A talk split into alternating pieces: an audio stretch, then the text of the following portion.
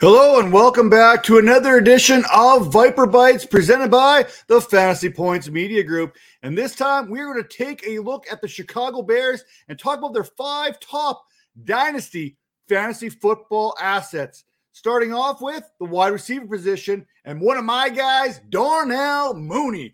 Currently, experts have him as the wide receiver 30 right now. Overall player 66. If you look at those expert consensus rankings. Now, if you recall last April, I want to pat myself here on the back a little bit when it comes to Darnell Mooney. I was all in on this guy. I wrote about him. I told everyone, get in on the Mooney man before it becomes a thing. A year later, my feelings for the young Bears receiver, they have not changed. In fact, my infatuation for him has grown even stronger than ever before. Even while Justin Fields struggled in his first year as a starter, the combination of Fields and Mooney is certainly one that will likely grow as their careers continue. You have a talented wideout paired with a quarterback prospect that oozes potential. And as one game begins to mature, the others has no other choice but to mature along with it. Mooney had a 25.8% target share a season ago, and that was the sixth best among pass catchers. And you know what, Chicago?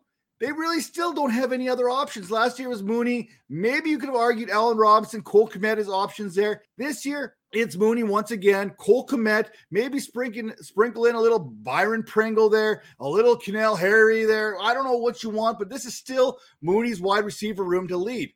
And it's also easy why you can see this. I mentioned those names, why Mooney will continue to see a majority of these targets in the Bears passing game for the foreseeable future. As a rookie back in 2020, Mooney saw 98 targets, while last season that number it jumped.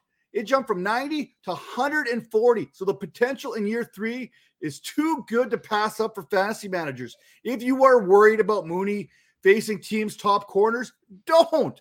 Last season, Mooney's production actually increased when Allen Robinson was unavailable. So you could stick your number one corner on it, and Mooney was going to beat him.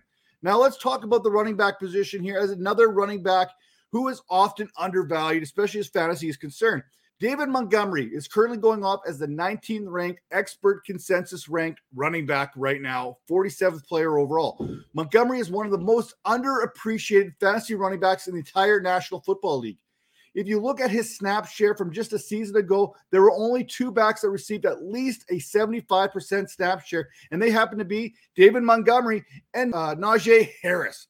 Montgomery overcame knee injury last season, but when he came back in week five, he would finish the rest of the season as the running back five in PPR, averaging five targets per game while also averaging 19 fantasy points per contest during the fantasy football playoffs. With that all being said, Montgomery, he is in a contract year, and you know, guys that are in those contract years, they have a tendency to ball out, looking to secure that bag and flirting with a 1,000 yard rushing, 500 yard receiving season the last two seasons. That's going to be the goal that he's looking to reach in 2022. Now, let's talk about the quarterback position as it pertains to the Chicago Bears and Justin Fields. For dynasty managers right now, dynasty rankings, the experts have Justin Fields as the number 12 ranked quarterback. That's probably a little too rich for my blood right now, but perhaps new coach Matt Eberflus there, he can get the most out of Justin Fields, get something out of him that Matt Nagy simply could not. And if he's smart, he will have some plays that get Fields out of the pocket there. Maybe some design runs, so on and so forth. In 2021, in Fields' final four starts, he averaged eight and a half carries per contest, which led to four consecutive top 12 weekly finishes in fantasy football.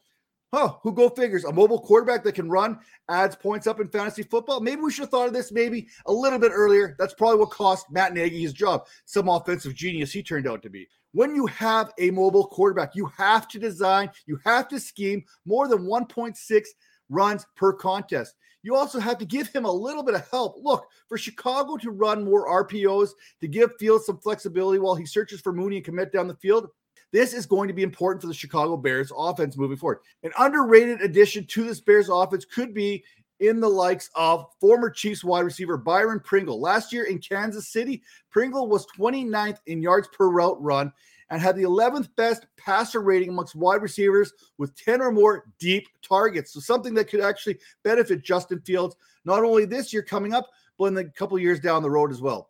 IDPers, I do not forget you on these shows. We are going to talk about the number one ranked linebacker right now, the number one ranked IDP out there right now, Roquan Smith. In every year Smith has taken to the field as a pro, he has finished with more than 100 tackles in each and every season. Even in 2019, when he played in just 12 games, he would register 101 tackles, 66 of those of the solo variety. For those that play IDP, that's the reason why he is a top rated player. Unless you're in some kind of crazy form that gives you like six points per sack or something like that. It's not just his ability to tackle that makes him special.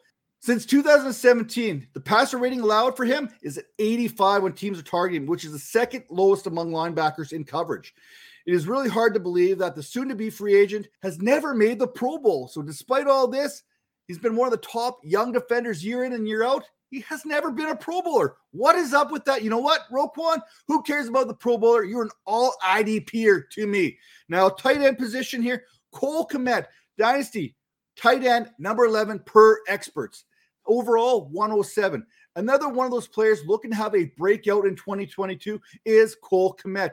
With the departure of Jimmy Graham, Jesper Horsted, and the outlaw Jesse James, Kmet has a real opportunity to finally get a touchdown. No, seriously. The trio of tight ends I just mentioned there had 34 targets, six touchdowns, while Kmet had 93 targets, which was the eighth most among the tight end possession, and he was held without a score in 2021. With the maturation of Justin Fields, along with Kmet's numbers from a season ago that saw him finish with 612 uh, yards receiving and 10.2 yards per reception, is easy to see how a breakout season could be on the horizon. Positive touchdown regression is coming one way or the other for the tight end 21 from a season ago per PPR. I mean, seriously, it's not hard to score more than zero touchdowns in a single season. So that is why Cole Kmet needs to be on your dynasty radars right now and why a lot of us out there believe that Cole Kmet could be that sneaky tight end option moving forward here in 2022.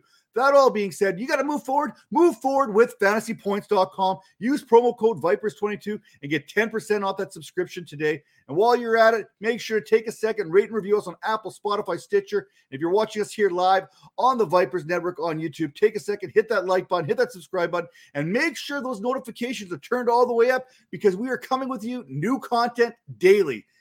With that all being said, we'll see you next time. Take care now.